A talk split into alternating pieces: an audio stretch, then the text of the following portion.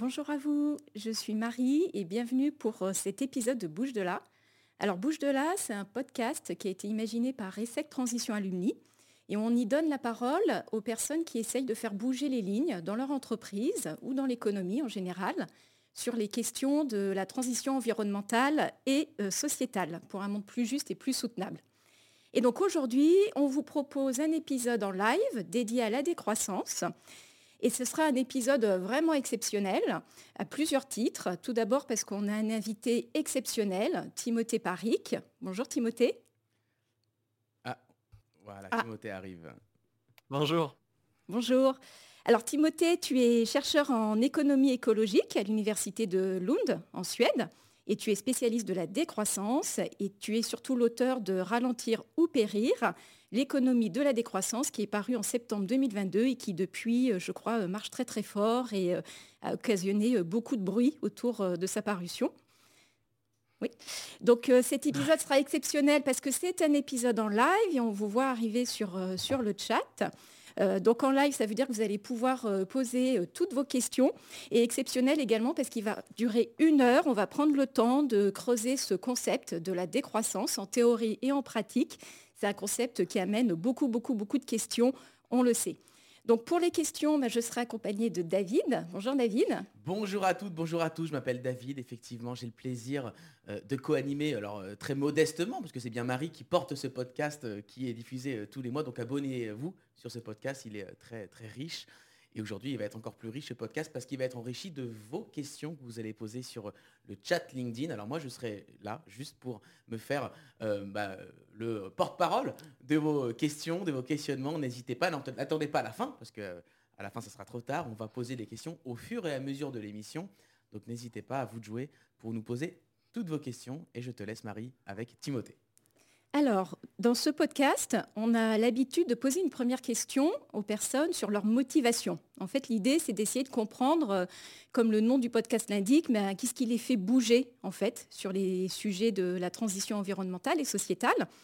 Et donc, toi, pourquoi et comment, à un moment de ton parcours d'économiste, euh, somme toute assez classique, j'imagine, tu t'es dit « je vais travailler sur la décroissance ». Enfin, qu'est-ce qui t'est passé par la tête pour choisir ce sujet de travail ? Ah ben, je suis passé par, euh, j'ai fait toutes les échelles du spectre parce que je me souviens en deuxième année d'économie de m'être moqué de quelqu'un qui était venu euh, à, au département d'économie pour faire une conférence sur la décroissance et j'avais, avec tous les autres économistes, je m'étais moqué de cette personne en me disant bah, c'est qui ce, c'est qui ce, ce saltimbanque qui n'a jamais pris un cours d'économie et qui vient nous parler de son, euh, de son concept qui n'a aucun sens. Donc je me souviens encore hein, très bien de, de, d'avoir rigolé et de m'être forcé même avec, avec tout ce groupe d'étudiants, des centaines d'étudiants qu'on était en licence d'économie, à me dire mais en fait cette personne n'a rien compris. Et il a fallu attendre quand même deux mille douze, deux mille treize, donc euh, vraiment cinq six ans après, pour me rendre compte qu'en fait, cette personne avait raison. Donc, là, comp- chavirement euh, complet, où je me suis rendu compte que euh, ouais, c- cette idée de, de décroissance, en fait, tenait la route. Et mais bien sûr, entre une idée qui tenait la route, c'est-à-dire cette intuition de se dire, ah bah tiens, l'objection de croissance, donc la croissance n'est peut-être pas le phénomène que l'on pensait qu'elle était, et la décroissance n'est peut-être pas un scénario aussi farfelu que ça. Donc ça, ça a été une porte d'entrée quand je me suis rendu compte qu'il y avait peut-être quelque chose à trouver et que j'ai décidé de m'engager dans, dans la recherche, donc à partir de deux mille seize, où j'ai commencé ma thèse de doctorat sur le sujet. Et puis, bien sûr, je ne me suis pas arrêté depuis. J'ai découvert, en fait, de passer d'un chantier à un autre chantier, plein d'autres chantiers. Et je pense que ça m'a beaucoup enrichi personnellement. Mais il faut quand même le rappeler, c'est parti d'un gros euh, changement de veste. Donc, il ne faut pas... Euh, vous savez, les, les, les, les sciences... Et la posture scientifique, nous, en tant que scientifiques, nous sommes des professionnels du changement de veste. C'est-à-dire qu'à partir du moment où quelqu'un arrive à nous montrer rationnellement que nous avons tort, nous avons l'obligation de changer d'avis. Et donc, moi, j'en ai fait l'expérience sur le sujet de la, de la croissance économique et de la décroissance. Alors, heureusement que tu as changé d'avis, du coup, sinon on ne serait pas là pour en, pour en parler. Et donc, est-ce que tu peux déjà, s'il te plaît, essayer de nous expliquer, mais concrètement, c'est quoi la décroissance ? C'est quoi ce scénario que tu, tu penses pas si farfelu que ça, finalement ? Alors, on va commencer par une première différence. La décroissance, c'est deux choses. Avant d'être un scénario, c'est un paradigme. euh, un paradigme qui rassemble trois grandes idées. Hein. L'objection de croissance des années soixante-dix, cette espèce d'inquiétude vis-à-vis de la croissance économique, non seulement une inquiétude, mais aussi une critique. Donc une critique euh, féministe, une critique altermondialiste, une critique écologique, une critique euh, anti-néolibérale, énormément de critiques qui se concentrent euh, sur la croissance économique. Donc ça, c'est l'objection de croissance, qui a donné lieu en fait à, à plein de concepts hein, très intéressants, le, le post-extractivisme, la convivialité d'Ivan Illich, la critique de la technique de Jacques Ellul, la critique de l'illimitisme et l'écoféminisme de Françoise Daubonne. Donc, en deux mille deux, quand le concept de décroissance émerge, c'est tout un paradigme déjà bien ficelé, où en fait les euh, penseurs du début des années deux mille avaient lu ce qu'on appelle maintenant les précurseurs de la décroissance, toutes ces euh, personnes euh, à partir des années soixante-dix qui ont développé des critiques radicales du système en place, et donc ont ficelé toutes ces idées dans un petit, euh, une espèce de petit package, un espèce de, de, de petit apparatus analytique très utile pour arriver à repenser en fait les, les problèmes écologiques et sociaux euh, d'aujourd'hui. Donc aujourd'hui, quand on parle de décroissance, c'est pas seulement quelque chose qu'on peut observer. Tiens, ah bah tiens, la France est en décroissance, regardez. Non, c'est aussi euh, quelque chose qui existe dans l'ordre des idées. Un cadre analytique que des personnes utilisent pour aller mieux comprendre certains problèmes et pour arriver à imaginer des solutions qu'on n'arrivait pas à imaginer avant avec un autre paradigme, par exemple avec la paire de lunettes du développement durable. Mmh. Quand la décroissance conviviale émerge en deux mille deux comme concept, c'est comme alternative au développement durable. Donc ça, c'est un paradigme avec toute une généalogie et avec toute une diversité d'idées aujourd'hui qui est très proche d'autres concepts, l'économie du donut de Kate Raworth, l'hédonisme alternatif de Kate Soper, la prospérité sans croissance de Tim Jackson, l'économie sociale et solidaire, le convivialisme, l'économie du bien commun. On pourrait en citer beaucoup, c'est toute une constellation de pensées alternatives.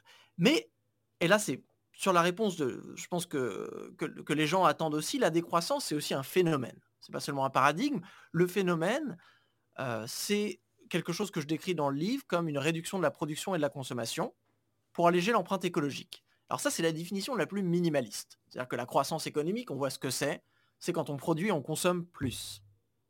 Et bien la décroissance, ça serait donc son contraire, quand on produit et on consomme moins. Pourquoi est-ce qu'on vient utiliser ce frein d'urgence de l'économie ? C'est parce que nous n'arrivons pas à réduire les pressions sur l'environnement tout en maintenant soit la croissance économique, soit même le niveau de production et de consommation actuel. Et donc si l'on veut repasser sous un seuil acceptable des limites planétaires, il va nous falloir ralentir de manière volontaire, de manière organisée, l'économie. Et bien sûr, c'est pas... Parce que là, on pourrait se dire, oui, ben, c'est une, une récession, hein. on, on, on a l'habitude de ça. Mais le phénomène de la décroissance est un petit peu plus précis. On va dire que c'est, c'est, c'est pour ça que je rajoute dans la définition une réduction de la production et de la consommation pour alléger l'empreinte écologique. Donc ça, c'est ce qui la motive. Planifier démocratiquement dans un esprit de justice sociale et dans le souci du bien-être. Là, on pourrait se dire, oui, ben, quitte à organiser cette grande transformation de l'économie, pour pouvoir s'adapter à la réalité biophysique du vingt et unième siècle et aux limites planétaires, autant le faire de manière planifiée, de manière intelligente, pour que ça se fasse de manière juste et conviviale. Ça, c'est pas juste des ajouts que je fais personnellement parce que j'adore la justice et le bien-être, c'est une réflexion du concept de décroissance tel qu'il existe depuis les années deux mille deux. J'avais fait une analyse de cent cinquante définitions que j'avais trouvées dans la littérature, et toujours, on retrouve ces aspects, ces quatre... Euh, caractéristiques fondamentales d'une transition donc inspirée par la décroissance, soutenabilité, démocratie, justice, bien-être.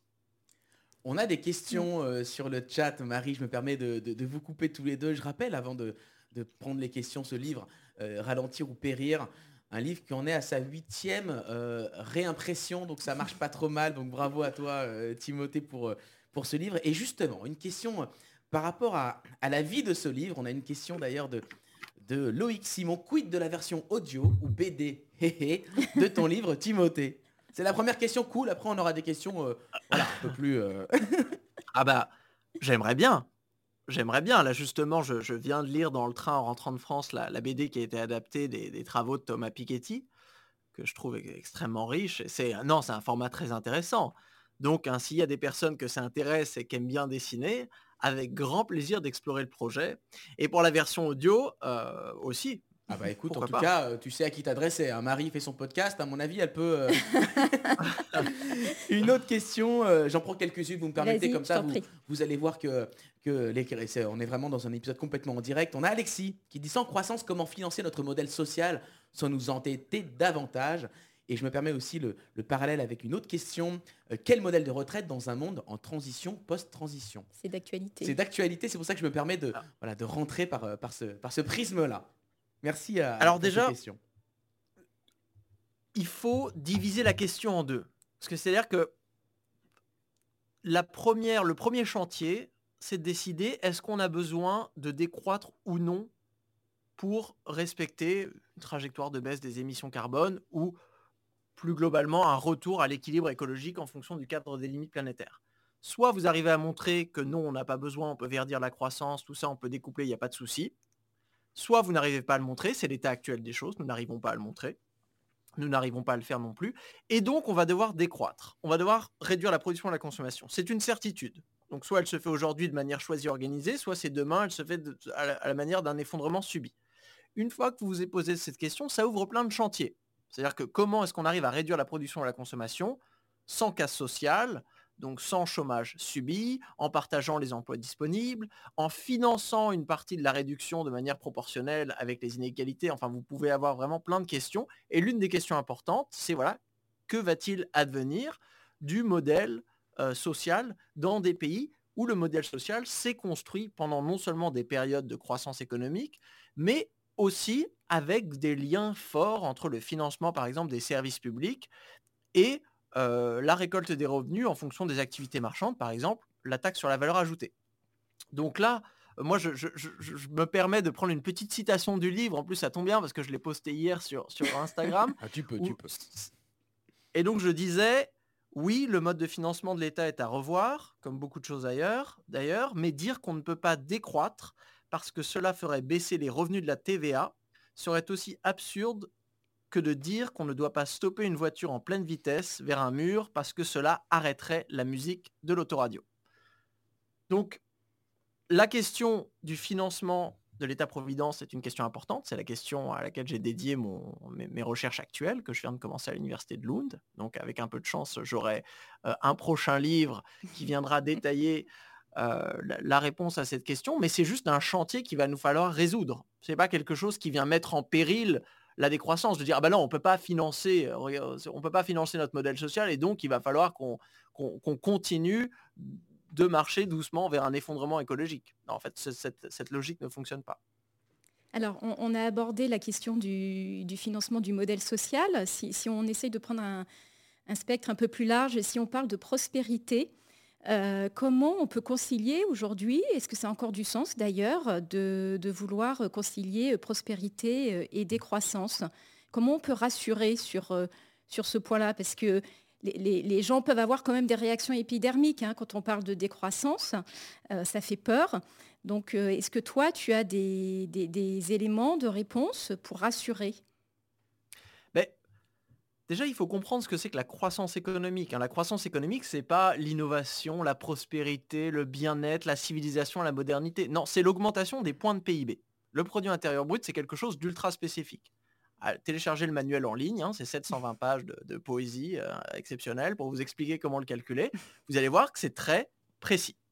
Donc, par exemple, on a ouvert ce podcast et on a dit que c'était un podcast qui était riche. Mais ça veut dire quoi ? Enfin, ce podcast, toute la valeur qui est créée dans ce podcast ne figure pas dans la comptabilité nationale. Ce podcast non. n'augmente pas la croissance. D'ailleurs, il, il, il fait perdre une croissance potentielle parce que le temps que nous sommes en train de gaspiller ici à faire une activité bénévole, mmh. c'est du temps que l'on, l'on ne va pas passer dans notre emploi salarié à créer de la valeur. Donc là, au lieu de faire ça, si on avait servi des cafés au Starbucks du coin, on aurait créé beaucoup plus de croissance qu'en faisant cette activité. Bon, on se rend bien compte que, non, quand on dit ce podcast est riche, on admet qu'il a une fonction de satisfaction des besoins. C'est-à-dire qu'il va le procurer de la connaissance, du divertissement, il crée une certaine valeur. Et bien, bah, euh, la décroissance, elle parle du même constat, de se dire on peut avoir une prospérité sans croissance, déjà parce que la croissance, donc comme agitation des activités monétaires ne vient pas forcément refléter la valeur de ces choses-là.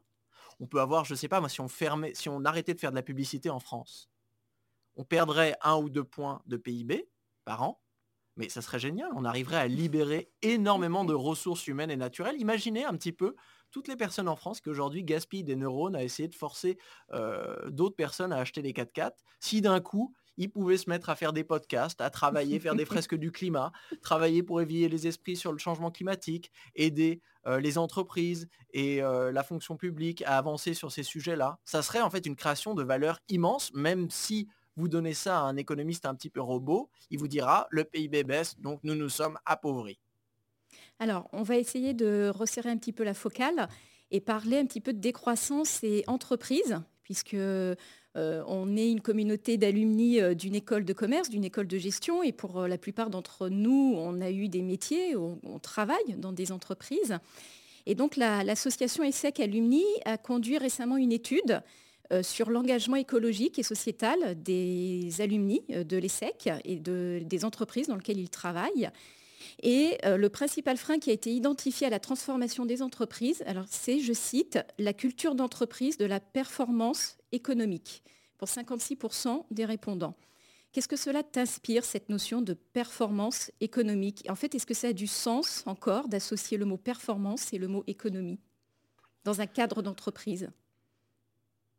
Non. Aujourd'hui, quand on parle de performance économique, on parle de performance financière. On parle de chiffre d'affaires, on parle de lucrativité, on parle de profit, on parle de dividendes. Derrière la performance économique, on n'a que des indicateurs quantitatifs et on n'a que des indicateurs quantitatifs financiers.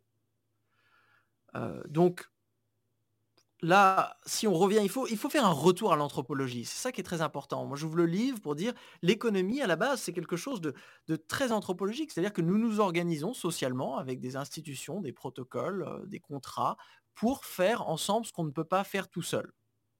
Donc déjà, c'est une entreprise de coopération. Nous allons mettre en partage des ressources qui vont nous permettre ensemble d'arriver à mieux satisfaire nos besoins. Et ça veut dire quoi mieux ? Ça veut dire non seulement d'arriver à satisfaire des besoins qu'on n'aurait pas pu satisfaire tout seul, mais aussi à les satisfaire de manière plus efficiente. Et attention, le concept très, très, très, très compliqué en économie, l'efficience, c'est avant tout une histoire de parcimonie. C'est-à-dire que vous voulez arriver à vos fins en minimisant les moyens. Donc, c'est-à-dire que là, si on revient, on fait un retour anthropologique à l'économie, l'économie doit parvenir à satisfaire des besoins de la manière la plus parcimonieuse possible. Parcimonieuse, ça veut dire quoi parcimonie ? Ça veut dire réduction du temps de travail, ça veut dire protection des ressources, ça veut dire création d'espaces naturels, euh, ça veut dire toutes ces choses-là qu'on ne voit pas aujourd'hui dans cette économie qui fait exactement le contraire, qui est venue définir sa performance sur la quantité des choses qu'elle vient produire et consommer. Alors que nous devrions plutôt avoir une économie euh, où la performance d'une entreprise, c'est d'un coup, on vient identifier les besoins concrets auxquels répond l'activité de l'entreprise. Mmh. Ça, déjà, on fait une cartographie des besoins sur les discussions, par exemple, autour de la raison d'être, des besoins concrets. C'est-à-dire que pas juste on doit vendre des trucs à des gens qui ont un pouvoir d'achat. Non, on a, par exemple, une certaine partie de la population qui n'a pas accès à des services de santé. Mmh. Nous, ce qu'on va faire, notre besoin, c'est on va essayer de, les, voilà, de, de créer un accès à ces services de santé pour ces personnes-là. Donc, on se rend compte quand on fait des identifications de besoins concrets que ces besoins sont toujours finis. Jamais on se retrouve avec des logiques. Oui, non, bah nous, notre besoin, c'est de, d'avoir euh, chaque année trois pour cent de plus, de, d'augmenter la production de chaises roulantes, de prothèses, mmh. ou même des choses utiles, de médicaments. Non, toujours, on identifie un besoin et on vient combler le manque. Combler le manque, ça veut dire que la stratégie de production, elle va avoir un début, elle va avoir un milieu, elle va avoir une échelle optimale. Comme en microéconomie. Et à partir d'un certain moment, bah, ça ne sert à rien de continuer à s'entêter, à produire plus de ce bien et service si le besoin est satisfait. Et sur l'aspect parcimonieux, on va se poser la question, ok, quoi produire, ça on l'a décidé en fonction de la raison d'être, comment produire ? On va essayer de trouver les manières les plus parcimonieuses. Et c'est là où l'importance de la démocratie économique. Aujourd'hui, là encore, le comment produire, on le décide en fonction des coûts. On va utiliser les technologies les moins chères. Alors qu'en fait, on devrait là aussi parler des besoins des parties prenantes de l'entreprise, donc par exemple les employés, Quelle est la manière vraiment la plus agréable, la plus souhaitable pour une entreprise d'arriver à produire cette chose qu'elle a décidé de produire, mais aussi en invitant des parties prenantes qui font partie de l'écosystème de cette entreprise et qui vont parfois subir en fait le choix des méthodes de production de cette entreprise. Et si on applique cela, la performance change complètement. C'est-à-dire que la performance, elle est, elle est d'abord sociale et écologique. L'aspect financier, c'est un truc de comptable. On s'en fout. C'est un truc de viabilité. Une fois qu'on s'est mis d'accord sur la raison d'être, le quoi produire, une fois qu'on a eu ce débat démocratique, l'identification des besoins, la sélection des méthodes de production, une fois que votre activité elle est socialement utile et qu'elle est écologiquement soutenable, ok, là on a une autre question, là on invite les économistes, les comptables, et on se dit, ok, on paye quoi comme salaire? C'est quoi les prix qui permettent à cette entreprise d'achever sa mission? Comment est-ce qu'on investit pour que ça soit pérenne sur le long terme, mais c'est une question qui est une sous-question euh, de problématiques sociales et écologiques. Alors, euh, Timothée, on a, on a beaucoup, beaucoup de questions. Je vais essayer de les rassembler et de les, et de les résumer parce que ça, ça, ça éveille beaucoup de, de curiosité. Euh, restons dans les entreprises avant de parler plus largement de, des gouvernements. Euh, euh, est-ce que tu connais des, des, des acteurs économiques, qui, euh, des, des entreprises qui prennent euh, le chemin que tu évoques? Question euh, anonyme, mais qui est euh, fort intéressante quand même. Bah, C'est, c'est tout un spectre. Par exemple, exemple Patagonia, mm. récemment, qui a changé le statut de son entreprise. Donc là aussi, pour changer un petit peu la priorité, de dire, nous, les profits, donc cette histoire de viabilité financière, ne sera jamais, ne prendra jamais plus d'importance que la soutenabilité écologique. Ça, c'est un mouvement très fort. Si toutes les entreprises aujourd'hui s'étaient créées avec cette même structure, qu'on peut appeler euh, voilà, le, l'entreprise à but non lucratif ou à lucrativité limitée, qu'on voit dans beaucoup de coopératives en France, dans l'économie sociale et solidaire, je pense que nous n'aurions jamais eu cette espèce d'excroissance économique que ce que, ce que Hermann Daly appelait la croissance anti-économique, c'est-à-dire toutes ces activités en fait, qui génèrent énormément plus de coûts sociaux et écologiques que de bénéfices financiers, surtout quand ces bénéfices financiers sont accaparés par une minorité de personnes qui sont déjà au-delà du besoin. Donc là, c'est, c'est très important. Et là, je, juste un commentaire sur les inégalités. Une économie où, comme en France, quand vous avez euh, sur cent euros de valeur ajoutée sur la dernière décennie, trente-cinq de ces euros qui se retrouvent dans les un pour cent les plus riches, ce n'est pas une économie qui vient combler des besoins. C'est une économie qui a un problème d'allocation et qui, en fait, tourne, à, tourne à, avec un coût social et écologique énorme pour combler des besoins qui n'existent pas, vu que l'argent, enfin les résultats de cette production se retrouvent dans les poches de ceux euh, qui n'ont pas de besoin à satisfaire, qui n'ont plus de besoin à satisfaire. Merci beaucoup Timothée. Autre question, euh, là il est plutôt question du, du modèle global, des indicateurs. Euh, Frédéric nous dit que euh, ben, la France, euh, elle a ses, ses indicateurs qui sont en grande partie indexés sur le P I B.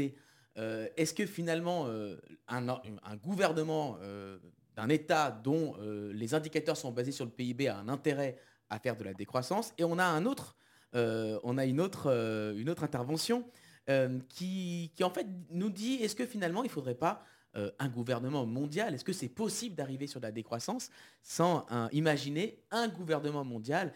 Et c'est Olivier qui nous pose cette question.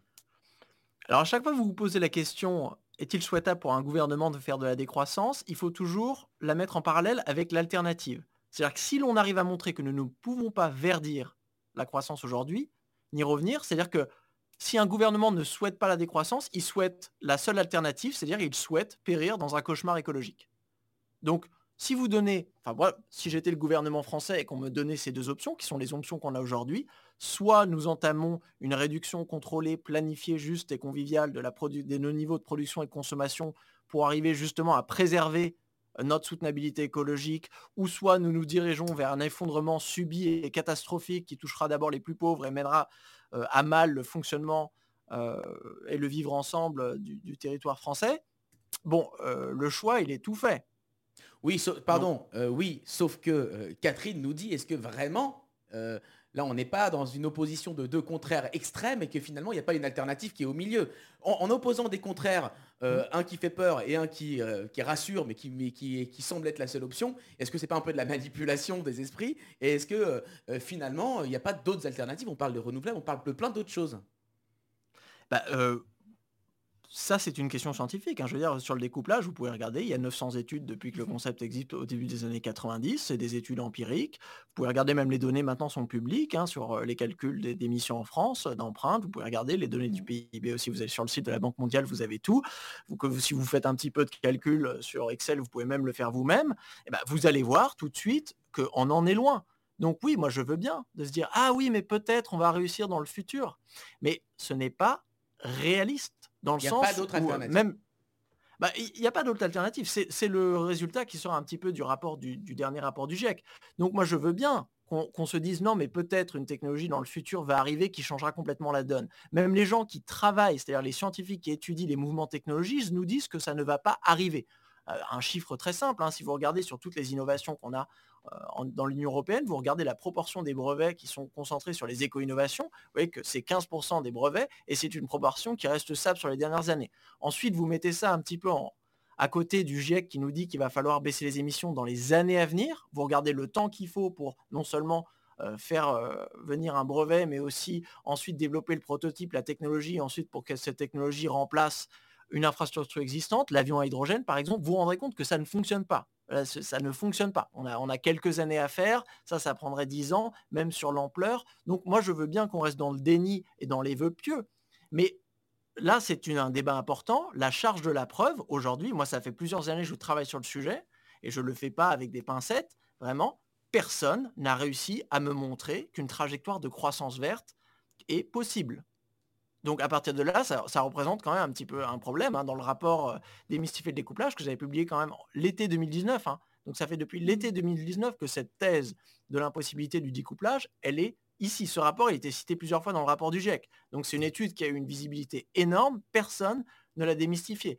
Et cette étude, hein, sur la couverture, j'avais quand même choisi de représenter le monstre du Loch Ness. Donc j'y allais pas de main morte pour vous montrer que la croissance verte aujourd'hui, c'est une fable qui est sortie tout droit de modèles obsolètes d'économistes qui parlent de nature sans l'avoir vraiment intégré dans leur modèle. Si vous croyez à la croissance verte, à, la, à l'économie circulaire, à toutes ces choses-là, montrez-le. Et là, je, je rajoute juste un dernier truc, c'est bien sûr qu'il va falloir circulariser l'économie. Bien sûr qu'il va falloir faire une transition vers les énergies renouvelables. Ce n'est pas le choix de soit décroître, soit faire ça. Le but, c'est de se dire, est-ce qu'on a, est-ce qu'on a une meilleure chance de faire une transition écologique rapide et efficace en faisant toutes ces transformations que l'on a envie de faire, mais aussi avec une stratégie de décroissance où on va épurer certaines productions et certaines consommations, ou dans l'alternative, est-ce qu'on a une meilleure chance de faire cette transition en continuant à produire et à consommer plus? Pour l'instant, toutes les informations disponibles nous disent quand même que ça serait plus facile si on arrivait à produire et consommer moins.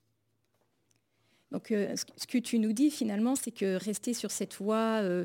du milieu, cette voie intermédiaire euh, que peut-être peut représenter la croissance verte, euh, bah, quelque part, c'est resté dans le déni. Euh, et tu nous parles finalement de radicalité.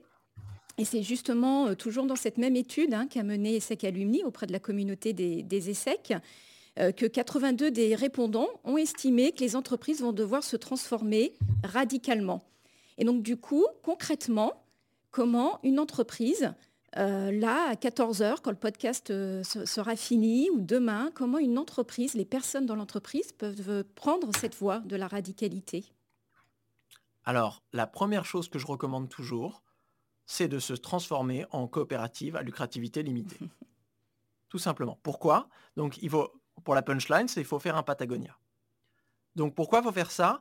Parce que le logiciel de l'entreprise à but lucratif aujourd'hui ne vous permettra jamais de faire les choses que vous avez besoin de faire. Les choses que vous avez besoin de faire, c'est de changer la nature de ce que vous produisez. Donc, il y a des entreprises qui ont l'habitude de produire des voitures très lourdes qui vont devoir produire des voitures plus légères. Ou même, il y a des entreprises qui produisaient des avions qui vont devoir se mettre à produire des trains. Et bien sûr, il va y avoir un changement aussi du volume de ces productions et aussi de la manière dont elles sont produites. Donc, il y a des entreprises qui avaient l'habitude de produire de la nourriture de manière agri- industrielle, très mécanisée, avec beaucoup d'énergie fossile. Et d'un coup, il va falloir passer à une mode de production décentralisée, euh, à la façon de la permaculture et de l'agroécologie. Ces décisions, alors ça, on, on sait ce qu'on veut faire, mais ces décisions ne seront jamais prises par une entreprise qui va dire « ah ben non, ça, ça coûte trop cher » au niveau des coûts et ça ne rapporte pas assez au niveau des bénéfices. On en est là. C'est bien pour ça que les entreprises d'énergie fossile n'ont pas fait de virement ces dernières décennies et continue d'investir dans les énergies fossiles.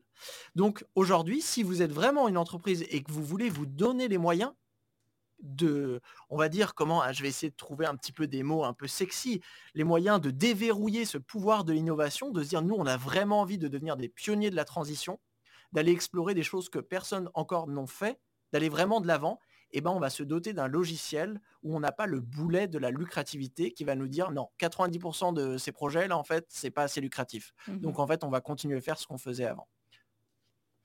Et alors quand on t'écoute, euh, on peut se dire euh, ben, finalement là ce, qui, ce qu'il est en train de nous raconter, euh, c'est un modèle anticapitaliste. Et c'est quelque chose qui, qui revient souvent quand on parle notamment de, de ton livre. Qu'est-ce que tu as à dire là-dessus ? Est-ce que vraiment, on peut, on peut pas faire de la décroissance euh, dans le capitalisme ? Ah ben, non, c'est, c'est, c'est contradictoire, euh, pas d'un point de vue euh, politique, mais d'un point de vue analytique. C'est-à-dire le capitalisme, c'est un système économique. Vous savez, c'est pas seulement une idéologie ou quelque chose. Non, mais c'est de la même manière que si vous faites de la zoologie, bah, vous faites la différence entre un chat et un chien. Bah, vous faites de l'économie, vous faites la différence entre un modèle capitaliste et un modèle socialiste. Hein, voilà, c'est des systèmes économiques différents. Système économique veut dire, ce sont des systèmes avec des institutions particulières. Quand je dis système économique, imaginez un petit peu l'organisation d'un jeu, avec des règles et avec un objectif. Le capitalisme, c'est un système euh, qui a une force, c'est-à-dire qu'il a l'objectif d'accumulation du capital, la croissance économique par exemple. Le capital, c'est la mobilisation de ressources qui nous permettent de produire plus de trucs. Donc si vous voulez produire plus de trucs vachement rapidement, bah c'est très bien d'avoir un système capitaliste. Et pareil, vous avez des règles qui permettent, des règles de propriété, des règles d'organisation du travail à travers le salariat, des règles d'organisation de régulation des marchés, des règles de marchandisation, qui vous permettent en fait de faciliter cet objectif qu'est l'accumulation du capital. Trop bien. Aujourd'hui, est-ce que l'objectif en France, c'est d'accumuler du capital ? Pas trop. Non, l'objectif, c'est plutôt, on a une priorité en termes de soutenabilité, mais le problème du capitalisme, c'est que déjà, euh, vu que son but, c'est d'accumuler des trucs, il ne sait pas désaccumuler. Et ensuite, la seule chose que le capitalisme a du mal à vendre, et la seule chose qu'une entreprise à but lucratif a du mal à vendre, c'est rien. Et c'est moins. Donc là aussi, l'objectif de la sobriété, euh, le capitaliste, il regarde, il va se dire, ok, c'est quoi les entreprises, c'est, c'est quoi pour nous l'opportunité de la sobriété pour vendre plus ? Alors là, déjà, on est dans un modèle contradictoire. Donc, si on, on se dit qu'aujourd'hui, on a besoin d'un système économique, dont l'objectif n'est plus d'accumuler. Mais l'objectif est d'abord de décroître, donc pendant cette période, cette grande période de sobriété, et ensuite de stabiliser, de maintenir quelque chose à l'équilibre. Et, bah, et qu'on va devoir changer donc les grandes institutions, donc par exemple, pour pouvoir maintenir, stabiliser et décroître, je pense qu'on va se débarrasser de toutes les entreprises à but lucratif. Si on n'a plus d'entreprises à but lucratif, si de la même manière, on a réorganisé le marché de l'emploi, dont en partie démarchandisé le marché de l'emploi, si on a introduit une diversité de monnaies locales, si d'une certaine manière les entreprises sont devenues des coopératives, on a vu le développement des membres de communs locaux et biorégionaux, et donc d'une certaine manière on a décentralisé la propriété de la, de, des moyens de production. Et ben en fait, à la fin on se retrouve, on n'a plus un chat, on, on est passé d'un chat à, à un escargot. Donc on, c'est la décroissance et les défis euh, qu'elle rassemble, et donc le système associé, moi dans le livre que je décris comme une économie de la post-croissance, est juste un système alternatif au capitaliste. Ça c'est l'analyse au capitaliste, ça c'est l'analyse analytique, et après, où c'est là, je, je, j'envoie la punchline politique, de se dire aujourd'hui, je pense que pour arriver à commencer à faire transition écologique, et pour que cette transition écologique se fasse de manière juste et conviviale, nous avons besoin de créer un nouveau système, et c'est là où on va avoir le petit piment sur le truc de se dire, pour avoir un nouveau, les systèmes économiques, c'est comme les coupes de cheveux, hein, on ne peut pas en avoir deux en même temps. Euh, c'est-à-dire qu'à un moment donné, si vous voulez créer un nouveau système économique, il va falloir démanteler celui que vous aviez avant. Euh, et donc, là, aujourd'hui, il va falloir travailler activement pour démanteler certaines institutions du capitalisme. La publicité, par exemple, la publicité mmh. n'a de raison d'être que dans un système où l'on essaye tout le temps de maximiser les ventes et donc de maximiser la, la consommation. Si vous essayez de faire le contraire dans un système justement qui privilégie la sobriété, eh ben la, la, la publicité va avoir une, une toute autre fonction.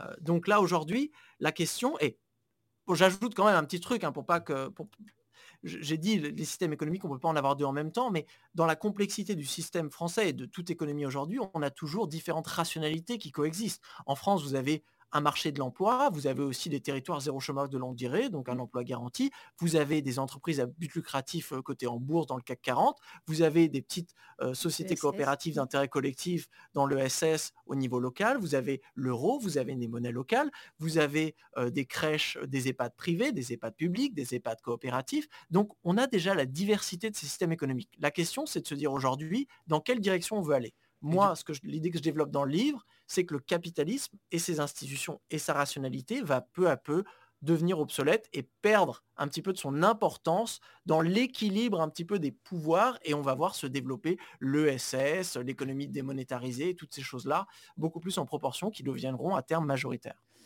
Timothée, on a des questions parce qu'a priori, euh, le modèle que tu décris euh, soulève des questions et, et, et c'est Olivier, il a raison de revenir sur quel est le bon niveau pour euh, concrètement pour réaliser tout ça. Est-ce que euh, le bon niveau, c'est l'État ?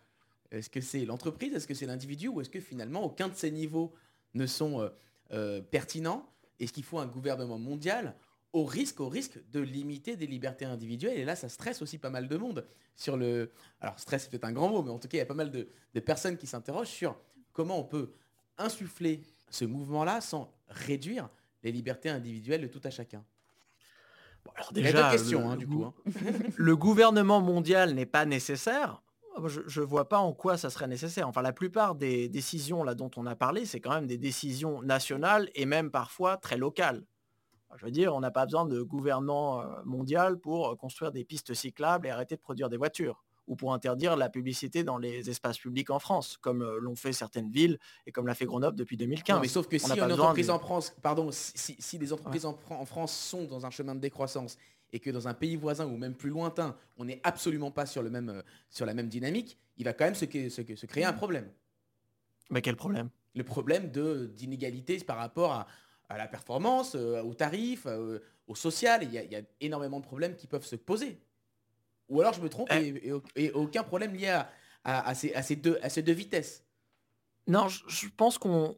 De toute manière, les deux vitesses, on va les avoir. Parce que la décroissance est une stratégie euh, spécifique aux pays à haut revenu en dépassement écologique. Mmh. C'est d'ailleurs une stratégie qui est nécessaire pour libérer des ressources naturelles pour la croissance, le développement, plus généralement, des pays du Sud, qui aujourd'hui se retrouvent hein, dans une situation où ils vont avoir besoin de produire et de consommer plus, et donc avoir accès à un espace climatique, à de l'énergie et des matériaux. Donc le problème aujourd'hui, c'est qu'on a les pays déjà riches, moi j'aime bien les appeler déjà riches, donc les pays où en fait les besoins qui restent à combler sont plutôt un problème de partage et d'allocation qu'un problème de production. On n'a pas des sans-abri en France parce qu'on n'a pas assez d'immeubles et d'appartements. Non, c'est juste qu'on n'arrive pas à les partager. C'est pareil, on n'a pas de, de, de, de personnes en pauvreté parce qu'on n'a pas assez de revenus en France et pas assez d'euros. Non, on n'arrive pas à les partager. Donc ça, c'est une question d'allocation. Et euh, donc, on va avoir ce, ce développement à deux vitesses euh, qui va être, qui va être nécessaire, mais qui va être un espèce de, de retour à l'équilibre aussi, parce qu'aujourd'hui, cette situation des, des pays développés qui, euh, justement, de par leurs besoins d'agitation économique, viennent demander énormément de ressources des pays du Sud et aussi exporter énormément de pollution, parce qu'on sait que c'est les pays, euh, malheureusement, c'est pas nous, les pays euh, développés, qui viennent de plein fouet subir euh, les conséquences de notre industrialisation et de, de notre usage répété pendant ces derniers siècles des énergies fossiles. Ce sont ceux qui sont avec les besoins, justement, euh, les plus importants. Donc là, il y a cet aspect. Après, est-ce que ça veut dire que tout peut se faire à l'échelle nationale, municipale, l'échelle de l'entreprise ? Non. Comme euh, toute transition, ça va demander un millefeuille de comportements différenciés, hein, à l'échelle individuelle, de créer une nouvelle culture de la consommation où voilà, on arrive à réinventer une mobilité, euh, par exemple passer d'une mobilité très basée sur la, la voiture à une mobilité très basée sur le vélo. Là aussi, ce n'est pas de la science-fiction, hein. En gros, il faut regarder ce qu'ont fait le, les Pays-Bas, le Danemark, des pays comme ça. Pour les entreprises, pas de la science-fiction non plus, hein, de regarder, bah, y a des coopératives qui fonctionnent très très bien, qui produisent les mêmes biens et services que d'autres entreprises équivalents à but lucratif, donc on peut apprendre de ça. Il y a des villes aussi qui font certaines choses que d'autres villes ne font pas, des villes qui ont démantelé la publicité dans l'espace public, d'autres villes qui ne l'ont pas fait, donc ça aussi on peut regarder. Et après, bien sûr, il y a des décisions, quand on remonte, qui peuvent être accélérées ou freinées par des euh, discussions internationales. On voit ça sur les trajectoires de réduction Euh, des énergies fossiles au niveau des politiques européennes ou même au niveau des Nations Unies après la COP. Donc là, bien sûr, ça serait bien d'avoir des phénomènes d'entraînement et de se dire on se met d'accord au niveau de la COP de sortir des énergies fossiles. ça serait trop bien, mais on n'a pas besoin d'attendre un gouvernement mondial. D'ailleurs, ça a toujours été dans l'histoire des alternatives, on va dire révolutionnaires, au capitalisme, au néolibéralisme, à tout ce que vous voulez, ça a toujours été le truc de oui, ah oui, mais pour, pour ce que vous voulez, c'est-à-dire le, le, le vote des femmes, la fin de l'esclavage, la réduction du temps de travail, les congés payés, la retraite, les services publics, l'État-providence, la sécurité sociale, on a besoin d'un gouvernement mondial. Ça, c'est toujours le double porte-à-faux de se dire non seulement c'est impossible parce qu'on a besoin d'un gouvernement mondial pour le faire, parce que nous, si on le fait en France, on va se faire manger par les Allemands, on va se faire manger par les Italiens, on va se faire manger par les États-Unis parce que eux, ils n'ont pas le salaire minimum, ils n'ont pas la retraite, ils n'ont pas la sécurité sociale, ils n'ont pas ci, ils n'ont pas ça. Non seulement on a le risque, mais aussi... Après, on se dit qu'on ne pourra pas le faire parce que, de toute manière, voilà, ça ne sera pas coordonné. Le monde bouge à plein de différentes.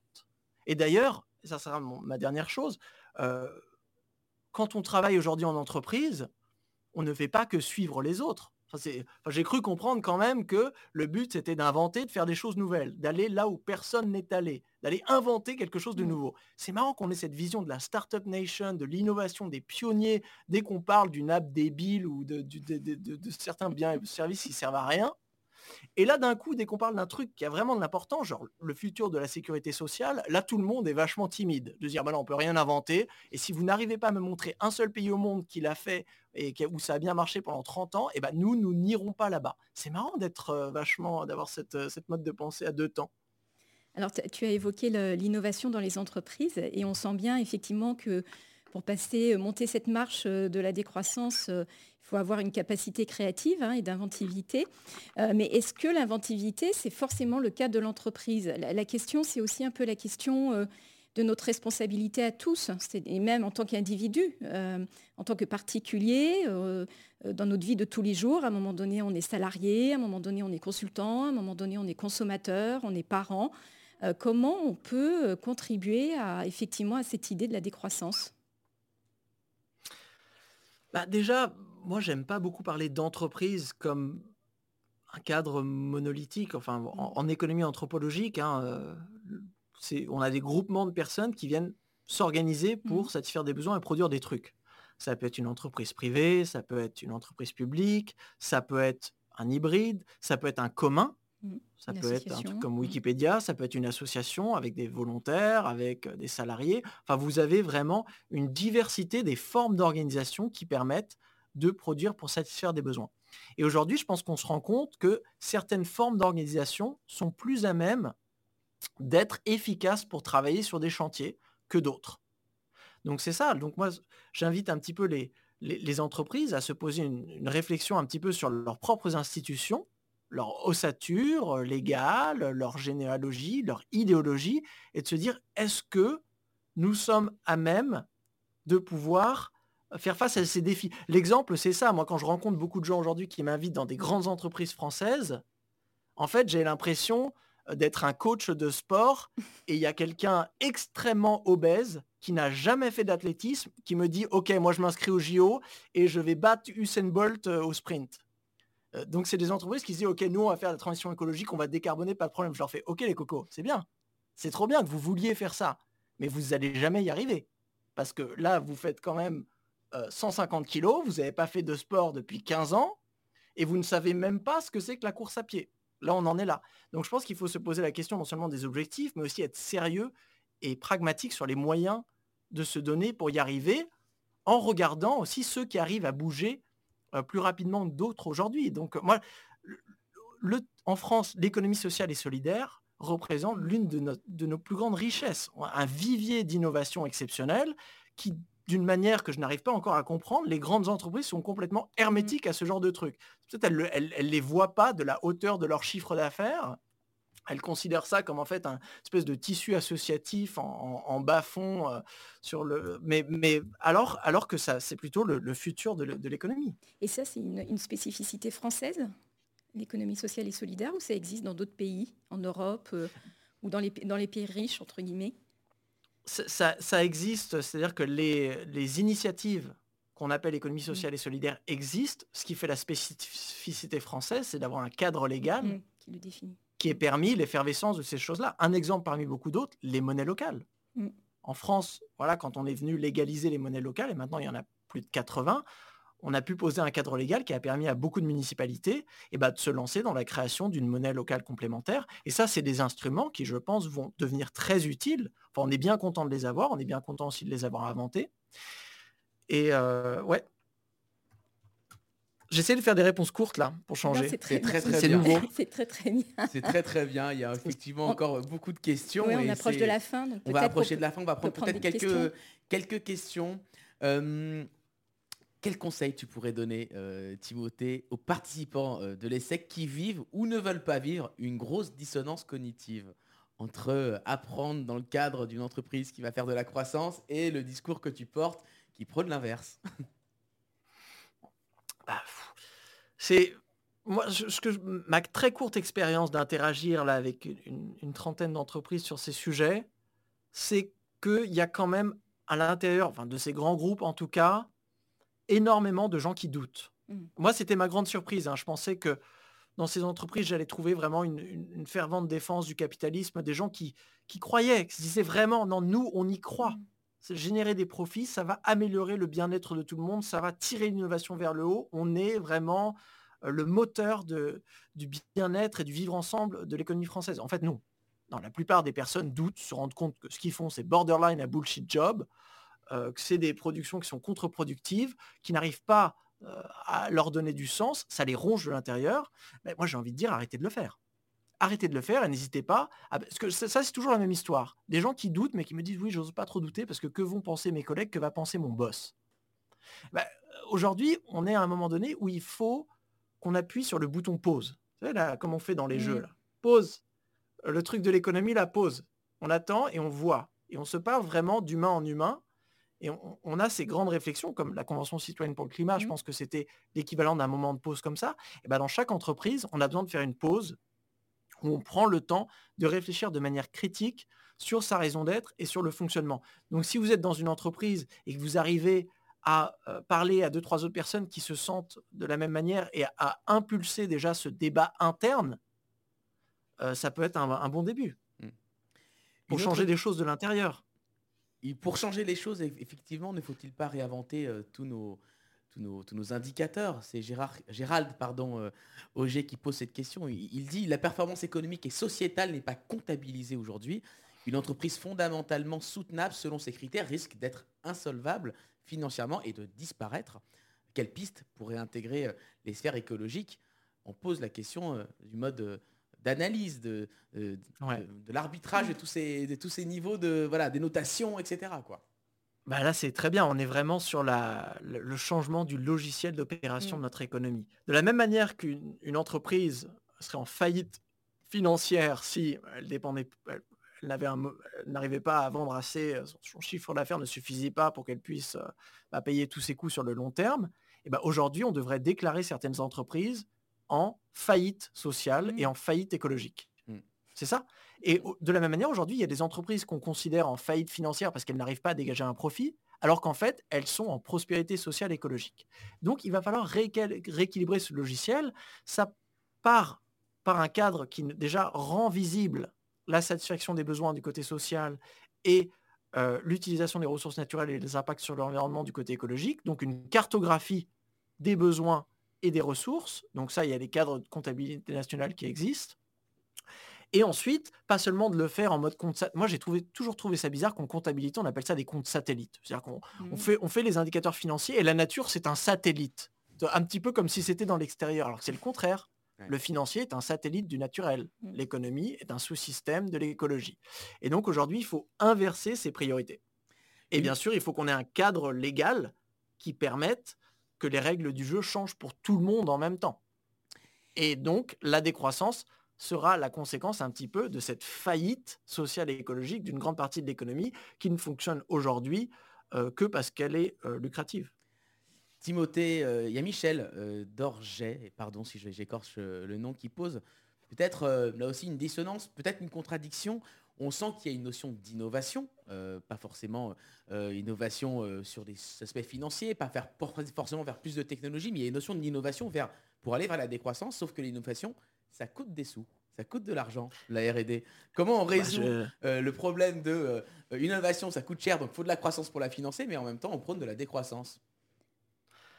Bah, c'est, c'est marrant cette idée déjà que l'innovation, ça coûte cher. Enfin, ça coûte de l'argent. On va, on peut... Il y a, alors, il y a, alors, il y a des domaines avant de R et D, que ça coûte de l'argent, c'est la carrière. Avant que ça coûte de l'argent, l'innovation, ça coûte du temps, de cerveau disponible, mobilisation de ressources humaines, des infrastructures, de l'énergie, des matériaux, des ressources naturelles. Ça, c'est le coût premier de toute activité.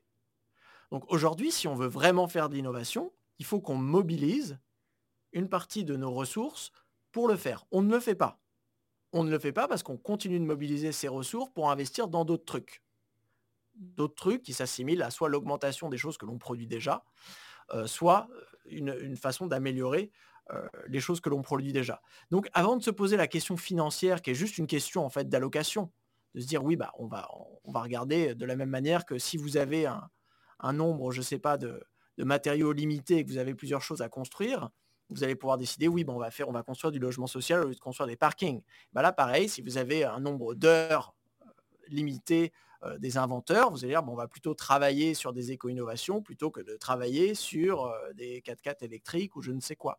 Donc là, il faut revenir vraiment à cette question des, des priorités et comment est-ce qu'on mobilise des ressources. Parce que si on parle du financement, tout de suite, on va se dire, la question, en fait, la véritable question aujourd'hui, dans une économie euh, comme la France, elle est une économie capitaliste à but lucratif, avec de très forts taux d'inégalité, et, une, euh, et spécialement concernant la richesse, c'est comment est-ce qu'on arrive à convaincre ceux qui ont amagasiné, amagasiné, bon, ce n'est pas un verbe, qui ont c'est empilé, bon, amagasiné, accumulé, bon. accumulé, amagasiné, cumulé énormément de richesses, comment est-ce qu'on arrive à les convaincre de nous prêter un petit peu de leur argent pour faire les choses qu'on a envie de faire. Pour que les milliardaires... Elle est bizarre ça... cette question quand même.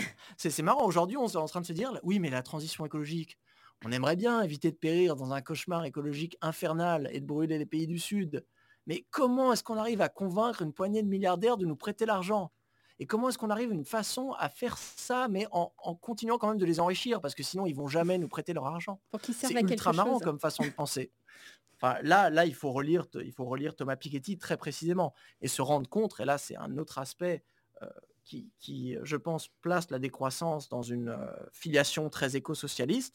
Et toute transition écologique ne sera de toute manière impossible sans une grande redistribution euh, des ressources, à commencer par l'éradication de la richesse extrême, qui ira de pair avec l'éradication de la pauvreté extrême, et donc une redistribution des richesses, et avec elle, une redistribution de notre pouvoir d'agir d'une certaine manière. Donc on parlait tout à l'heure dans les questions, quelqu'un parlait de démocratie économique. La démocratie économique n'a de sens qu'avec une certaine euh, égalité des chances et égalité d'accès à l'investissement, à la consommation, quelque chose que nous n'avons pas aujourd'hui.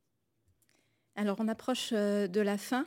Euh, peut-être une dernière question pour, euh, pour conclure, et peut-être qu'on pourra prendre une, une dernière question des auditeurs. Euh, donc, ça fait un certain temps, finalement, que tu réfléchis, que tu phosphores sur cette question de la décroissance. Tu nous l'as expliqué euh, en début du, du podcast. Est-ce que toi, de ton point de vue, de ta perspective, tu sens les choses changer quand même par rapport à ça ? Est-ce qu'il y a des, est-ce qu'il y a un peu plus d'ouverture ? Est-ce que ça évolue ?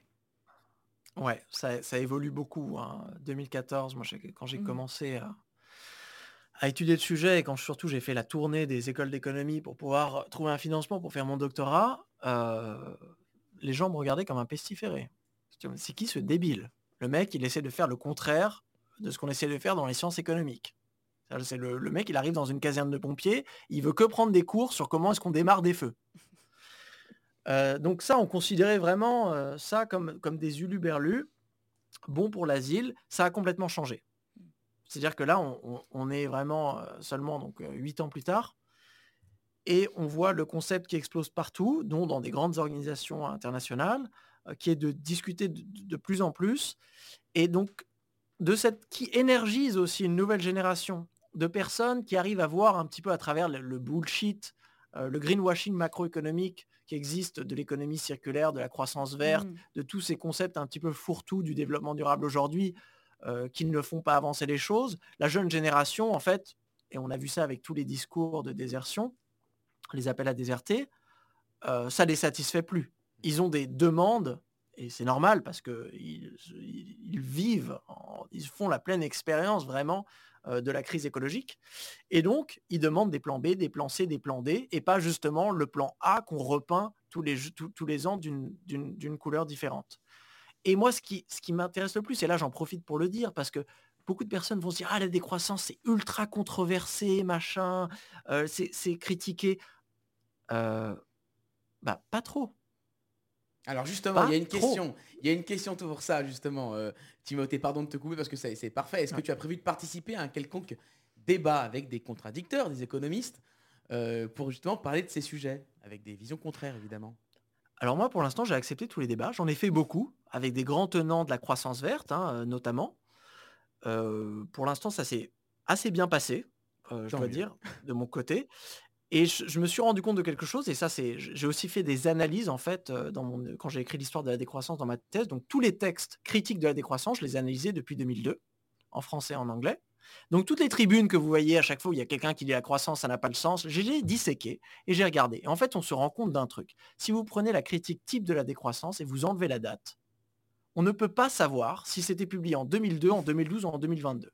Ça nous montre une chose intéressante, c'est-à-dire que les détracteurs de la décroissance ne font pas l'effort de la critiquer vraiment. Ils ne font jamais de référence à la littérature scientifique sur le sujet, jamais de chiffres, jamais de contexte, toujours trois paragraphes très hautains de dire « Oh, ça, c'est des gens qui sous-estiment le, le, la puissance du progrès technologique qui était déjà l'argument utilisé en dix-neuf cent soixante-douze pour essayer de balayer les mid-doses. » Donc moi, j'ai envie de dire « Oui, vous voulez critiquer la décroissance, bah, arrêtez, de pro- arrêtez de faire des, des tribunes sur, dans des médias de trois paragraphes, écrivez un article académique pour la critiquer, écrivez des bouquins, venez débattre avec moi, ça se fera avec plaisir. » Et il y a des personnes qui sont, qui sont plutôt pour, Jean-Marc Jancovici l'a dit, hein, c'est Alexis qui nous le rappelle, qu'on le veuille ou non, nous n'échapperons pas à la décroissance. Mmh. Moi, j'ai une dernière question euh, avant de laisser la parole pour la fin à, à, à Marie. Euh, on voit bien cette émission, ce podcast s'appelle Bouge de là et tu fais évidemment bouger les choses avec euh, ton livre que je remontre.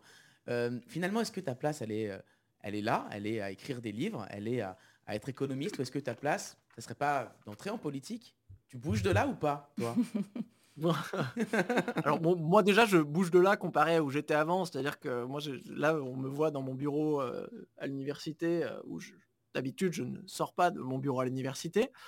Donc aujourd'hui, bah, je, je bouge, hein, je, je, je fais des formations des hauts fonctionnaires euh, organisées par le ministère de l'écologie, je vais parler à des entreprises, je vais débattre, je vais à la radio, je vais à la télé, je fais des podcasts, je, je donne des cours dans plusieurs universités, dans les écoles de commerce. Donc déjà, je sors. Et je pense que pour l'instant, c'est là où je peux avoir un impact, parce que moi, à la fin, je, je suis quand même scientifique, académique. Donc c'est mon travail d'expliquer, de développer des théories. Pas de politique. Et moi, j'essaye toi. d'équiper, pour l'instant, pas de politique. J'essaye d'équiper les acteurs, tels qu'ils soient, pour qu'ils puissent mieux comprendre le problème, et seuls ces acteurs sauront quoi faire. C'est ça, en fait, il faut qu'ils se donnent confiance en eux. Moi, je leur donne des cadres analytiques pour leur permettre de voir des choses peut-être qu'ils n'avaient pas vues. Mais euh, moi, je suis un, un amoureux des sciences, hein. Je fais ça aussi par plaisir, parce que j'adore les sciences en général, la philosophie des sciences, l'écriture académique, l'histoire des sciences économiques, l'histoire de la pensée. Donc là, j'ai déjà commencé à écrire un deuxième bouquin. Je pense qu'il y en aura pas mal après ça. Pour l'instant, j'aime bien ma position, et Et surtout, il y a énormément de gens, beaucoup plus efficaces que moi, qui lancent des initiatives citoyennes, des activistes, qui se lancent en politique. Donc moi, je travaille conjointement avec eux, mais je leur laisse faire quelque chose euh, que je n'arriverai sûrement jamais à faire. Eh bien, un grand merci, Timothée. On va te laisser faire euh, ben, merci à vous. Sur ce quoi tu es efficace. Donc merci pour, euh, pour cet échange qui était très riche. Merci pour les questions également. Donc riche, pas au sens financier du terme, hein, on a bien compris. On a bien compris. Voilà. Euh, juste vous dire que ce, cet épisode live, euh, c'était le premier moment d'un cycle sur la décroissance qu'on va organiser au sein de, d'ESSEC Transition Alumni.